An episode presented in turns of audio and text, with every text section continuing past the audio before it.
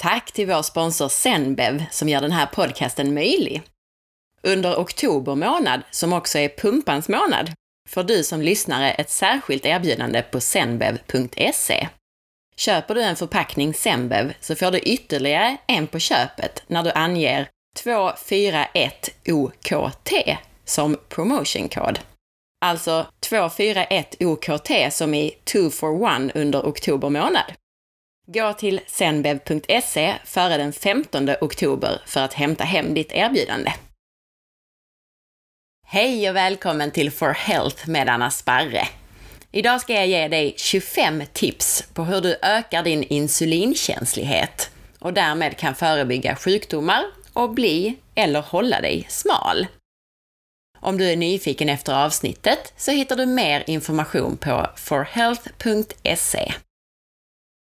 Om du gillar det här avsnittet så blir jag jätteglad om du vill dela med dig av det på Facebook, Instagram eller till en vän. Ju mer du lyssnar, delar och recenserar, desto bättre går det att hålla podden levande med en massa gratis information och intressanta intervjupersoner. Stort tack på förhand! En av de senare recensionerna i iTunes är från Geber som skriver Bästa svenska hälsopodden! Anna förklarar bra och infon är lättbegriplig och väl researchad. Bra ljud. Skånska. Och så en sur gubbe efter skånska, det tyckte jag var jätteroligt. Tack så mycket, Geber. Och gå gärna in och lämna en recension du också. Ris eller ros, allt är välkommet och uppskattat. Du vet väl förresten om att du kan boka mig som föreläsare till ditt företag eller privata grupper? Som jag nämnde i avsnitt 56 så är insulinkänslighet cellernas förmåga att reagera på hormonet insulin och ta upp glukos, alltså blodsocker, från blodet. Personer med typ 2-diabetes har nedsatt insulinkänslighet, så kallad insulinresistens. Vilket innebär att cellerna då inte är lika känsliga för insulin och därmed behöver kroppen ösa ut mer insulin för att få samma effekt. Alltså för att få in den mängd blodsocker i cellerna som kroppen vill. Är man insulinresistent så har man mer insulin i omlopp under en längre tid. Nackdelarna är då att man inte kan bränna fett när insulinet är i omlopp men man lagrar in för fullt. Och att det här dessutom är sjukdomsframkallande. Lyssna gärna på avsnitt 56 för att få hela bilden av det här med insulinkänslighet. Men du behöver inte göra det, för vare sig du lyssnat på det avsnittet eller inte, så kan du följa de här tipsen för att öka din insulinkänslighet och ha möjlighet att bli både frisk och smal. Den stora faktorn för att öka sin insulinkänslighet, det är att ta bort det som ger insulinresistens och därmed diabetes. Nämligen en överdriven mängd kolhydrater som ger ett onormalt högt blodsocker. Men det är inte bara det jag tänker fokusera på idag, utan även på lite andra, kanske mer oväntade tips kring hur du ökar insulinkänsligheten. Tips 1. Som jag sa, huvudriktlinjen för att öka sin insulinkänslighet och kunna bli smal och frisk, det är att minska på kolhydrater och blodsocker. Istället så bör energin komma i huvudsak från fett. Det här är svårt att greppa första gången man hör det. Många har ju blivit itutade att man blir fet av fett. Fett innehåller ju mycket mer energi än kolhydrater gör, men fett gör oss smalare eftersom kroppen inte behöver lika mycket insulin, vilket ökar fettförbränningen och minskar inlagringen. En lågkolhydratkost sänker och stabiliserar blodsockernivåerna och kroppen kan börja använda sig av våra lager av kroppsfett. Det ger också din kropp möjlighet att återfå sin insulinkänslighet. Och insulinkänsligheten, det är nyckeln för att hålla sig smal och frisk. Flera studier bekräftar att en lågkolhydratkost som till exempel LCHF förbättrar insulinkänsligheten. Men vi lämnar maten ett tag och tar några tips som inte har med kosten att göra. Jag kommer tillbaka till maten om en stund igen. Tips 2. Styrketräning. Styrketräning är bra för din insulinkänslighet ur flera aspekter. Först och främst så har du en effekt efter träningen som kallas för icke insulinberoende glukosupptag. Det här innebär att portarna in i cellerna står vidöppna för blodsocker utan att insulin behöver utsöndras. Bra va? Det vill säga att träningen får dig att städa undan blodsockret från blodet. Och det bästa är att efter träning så är det ju främst glykogenlager som kroppen skapar, inte fett. En annan effekt av styrketräning, det är att du bygger muskler. Och musklerna ökar din tolerans för kolhydrater och blodsocker eftersom musklerna förbränner mer även i vila och kan förvara mer glykogen. Allt det här kommer att minska på både blodsocker och insulinbehov och därmed göra dig mer insulinkänslig. Tips 3. Träna stora muskelgrupper. För du, apropå styrketräning. Det gäller att träna tungt. Mesa inte utan ta ut dig ordentligt och träna stora muskelgrupper i till exempel benböj, chins, drag, lyft och marklyft. Ingen liten biceps curl här inte.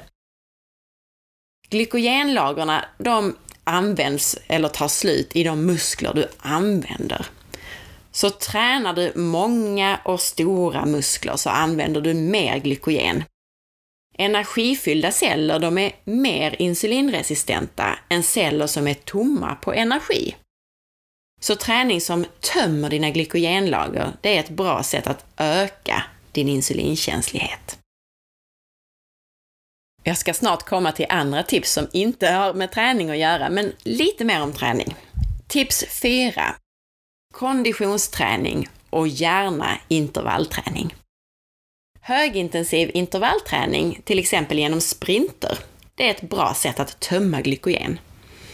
Men du behöver inte just springa, utan du kan få motsvarande effekt av fotbollsträning, tennis och andra sporter.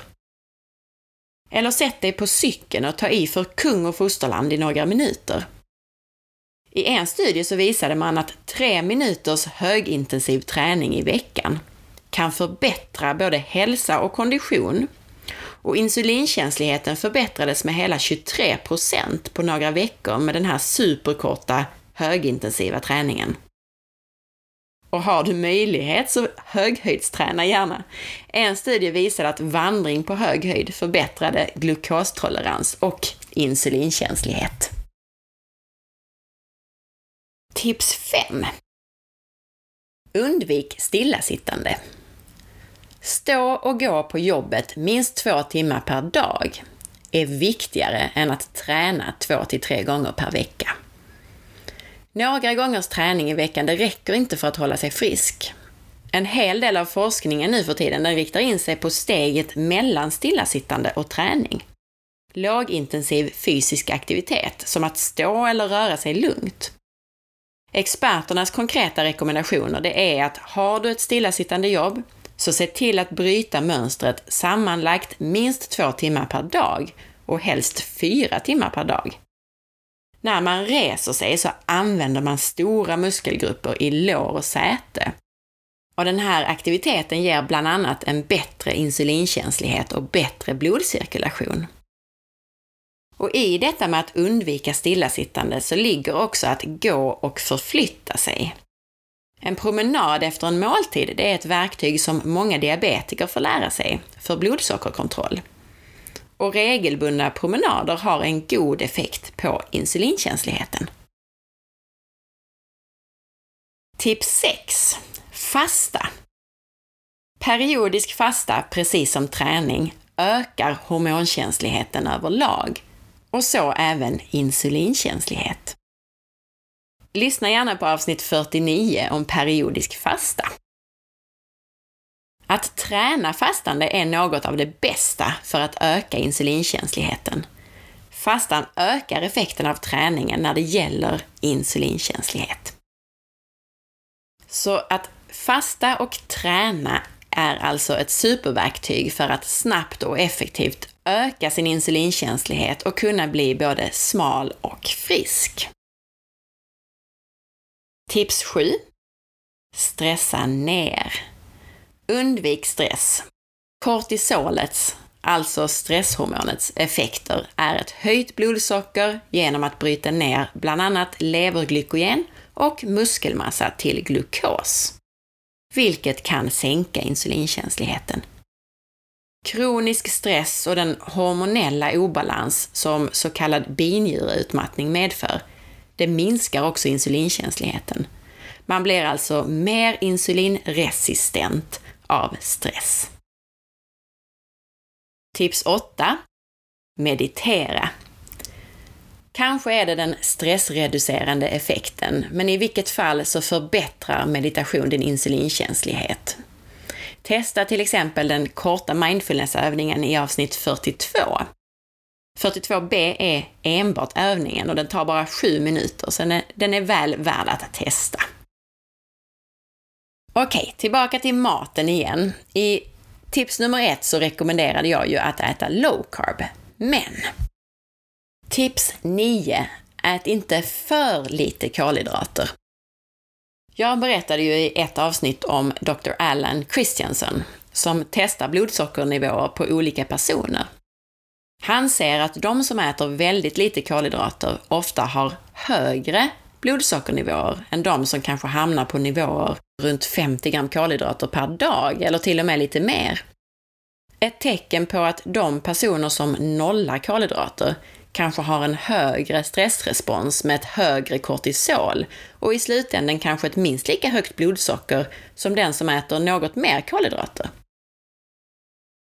En annan effekt av superlite kolhydrater, det är att hjärnan och nervcellerna prioriteras över resten av kroppen för att få det blodsocker som finns. Det som händer då är att cellerna i resten av kroppen blir mer insulinresistenta för att spara blodsocker till hjärnan. Det här är i sig inget problem eftersom det är en funktionell insulinresistens för att kroppen fördelar energin så att de flesta celler använder fett och ketoner som bränsle. Men i vilket fall så finns det i de flesta fall inte någon anledning till att vara extremt strikt. Och missförstå mig nu inte, jag säger inte att man inte ska vara strikt och, och med att låta bli socker och mjöl. Utan det jag menar är att för gemene man så finns det ingen anledning att minska på till exempel grönsaker. En tredje effekt av superlite kolhydrater, det är mindre intag av just grönsaker och fibrer som kan påverka tarmfloran negativt. Så då kommer vi till nästa tips. Tips 10. Prioritera tarmfloran. Studier har bland annat visat att avföring från smala individer har kunnat öka insulinkänsligheten hos överviktiga personer med ett förstadium till diabetes. Alltså, om de fick rätt tarmflora så fick de också en bättre insulinkänslighet. Ett sätt att göda sin goda tarmflora på, det är att äta mycket och varierat med fiberrika grönsaker. Det här är ju maten för tarmbakterierna. Resistent stärkelse kan ge ökad insulinkänslighet och sänkt blodsocker. Kanske av just denna anledning, tarmflora. Resistent stärkelse är stärkelse som inte bryts ner i tunntarmen, utan i tjocktarmen. Resistent stärkelse räknas därför som lösliga fibrer, eller prebiotika. Det mest effektiva sättet att få i sig resistent stärkelse på, det är kallt potatismjöl som du blandar med kallt vatten. Men lyssna på avsnitten om tarmflora, särskilt avsnitt 51 om lösningen, alltså hur man förbättrar sin tarmflora. Men även avsnitt 44 och 46 för att få fler tips om hur du förbättrar tarmfloran. Även resistent stärkelse pratar jag mer om i avsnitt 51 om du vill lära dig mer om det. Innan vi lämnar makronutrienterna och trillar in på tipsen om de små mikronutrienterna så kommer ett tips om fett. Tips 11. Ät rätt sorts mättat fett. Va? säger några av er. Du har ju precis sagt att mättat fett är jättenyttigt. Ja, det har jag gjort i många avsnitt här. Ehm, men vilken sorts mättat fett är vi gjorda för att äta? Det finns ju inte bara mättat och omättat fett. De här är i sin tur indelade i en herrans massa olika fettsyror.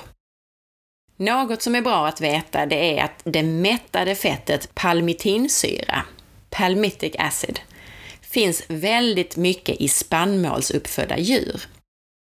Vi åt troligen inte alls så mycket av det här fettet palmitinsyra under evolutionen som vi gör nu. Djuren de åt ju också sin kost, den kosten de var anpassade efter, inte spannmål. Lite av den här palmitinsyran är viktigt för vissa metabola processer, men paleoexperter som till exempel Rob Wolf, han säger att palmitinsyra lätt passerar blod-hjärnbarriären.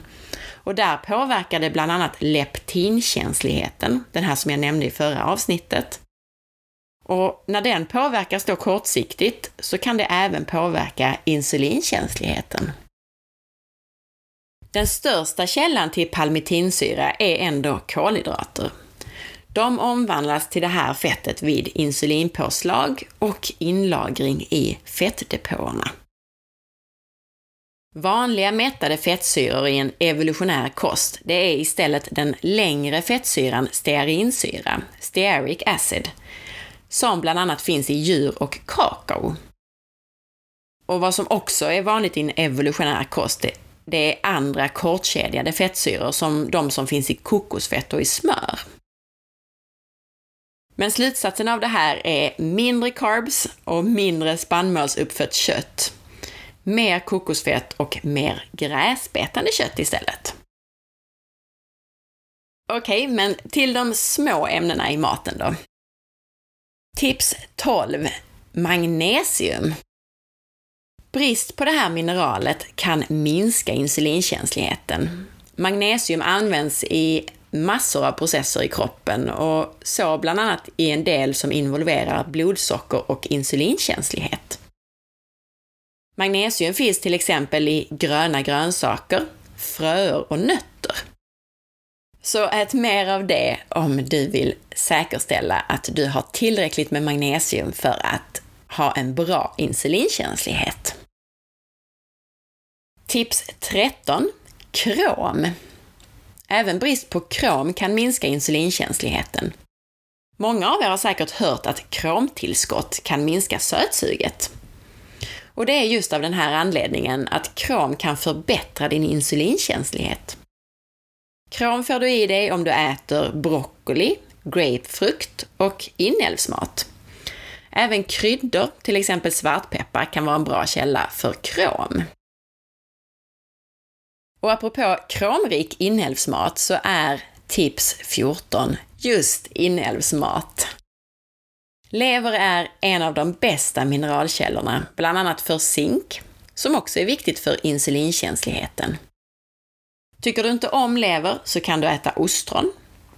Men pratar vi om att äta som vi har gjort under evolutionen, då kan man inte bortse från att inälvor är något som vi definitivt ätit på grund av deras superba näringsinnehåll. Tips 15. D-vitamin. D-vitaminbrist verkar försämra insulinkänsligheten.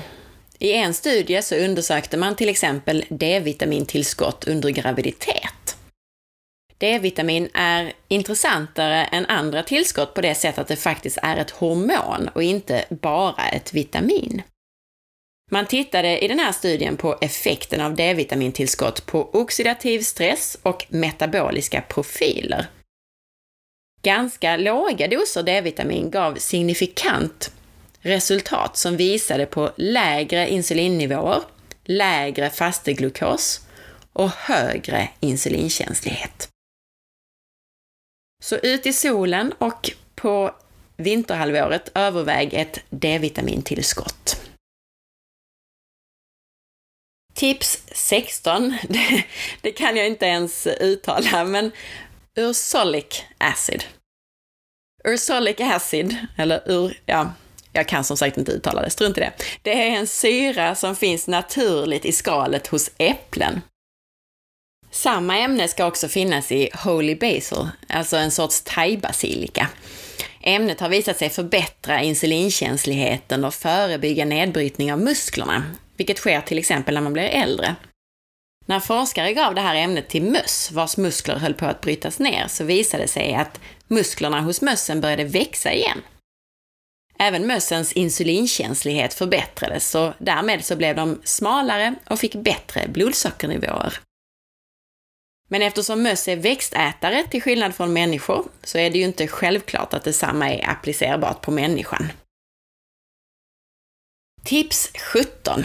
Kanel, ingefära, gurkmeja och vitlök.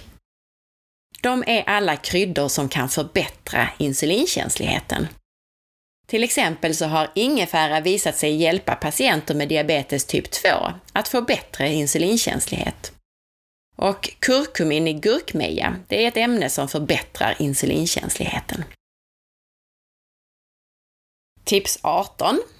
Kakao och choklad. Äntligen ett riktigt härligt tips, eller hur? En del studier tyder på att kakao kan öka insulinkänsligheten. Och en ny studie visade att antioxidanten epikatekin, som finns bland annat i choklad och kakao och te, verkar förbättra insulinkänsligheten något. Kakao är dessutom rik på magnesium, som jag ju nämnde behövs för just insulinkänsligheten. Tips 19. Vinäger. Om du nu väljer att äta lite mer kolhydrater någon gång, så på med vinäger. Vinägern minskar insulinbehovet och kan därmed öka din insulinkänslighet på det här sättet. Vinägern saktar ner upptaget av blodsocker. Men du, använd nu inte någon sockrig falsk balsamvinäger utan riktig vitvinsvinäger eller äppelcidervinäger. Tips 20. Grönt te. I studier på personer med diabetes typ 2 så blir de mindre insulinresistenta av grönt te. Det kan alltså förbättra insulinkänsligheten. Tips 21. Fytonäringsämnen. Jag nämnde bland annat ett ämne i kakao tidigare, men många av de så kallade fytonäringsämnena, ja, det är en sammanfattning av olika näringsämnen i växter som inte har något bättre namn. De här fytonäringsämnena som finns i färgglad mat kan förbättra insulinkänsligheten. Så ät mörkgrönt och färgglatt i form av grönsaker och bär. Även de bittra fytoämnena i grönsaker kan förbättra insulinkänsligheten. Så det är bra att börja tugga rucola till exempel. Tips 22. Fermenterad mat. Fermenterad mat som surkål och kimchi kan förbättra insulinkänsligheten.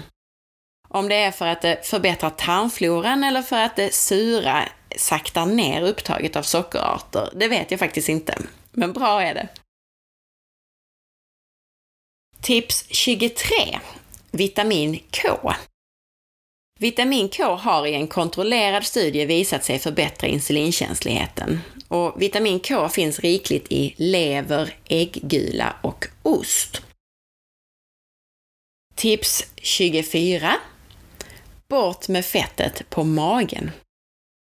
Jag nämnde i tips 11 om rätt sorts mättat fett, att kolhydrater omvandlas till fettet palmitinsyra vid insulinpåslag och inlagring i fettdepåerna. Och just de här fettdepåerna, särskilt på magen, de är viktiga att bli av med för att öka insulinkänsligheten. Mer kroppsfett, och särskilt det på magen, är lika med insulinresistens. Så bort med det för att öka insulinkänsligheten. Och hur får man bort det då? Jo, genom att följa alla de andra råden här så får du en god spiral med bättre insulinkänslighet och därmed mindre bukfetma och kroppsfett i allmänhet. Och så slutligen, ett icke kostrelaterat tips. Tips 25. Sömn. Sömnbrist förstör insulinkänsligheten. Så dags att ta igen förlorad sömn. Alright, då har ni fått en riktigt uttömmande lektion i att förbättra insulinkänsligheten. Viktigast, ät en hälsosam, näringsrik och low carb paleokost och träna och sov. Tack för att du lyssnade! Missa inte att följa med på forhealth.se och på facebook.com forhealth.se och på Instagram under asparre. Gå gärna in i iTunes eller i din app på mobilen och lämna betyg och recension. Och glöm som sagt inte att tipsa andra om podden om du gillar den. Vi hörs igen om en vecka. Ha en riktigt härlig dag och ta hand om dig.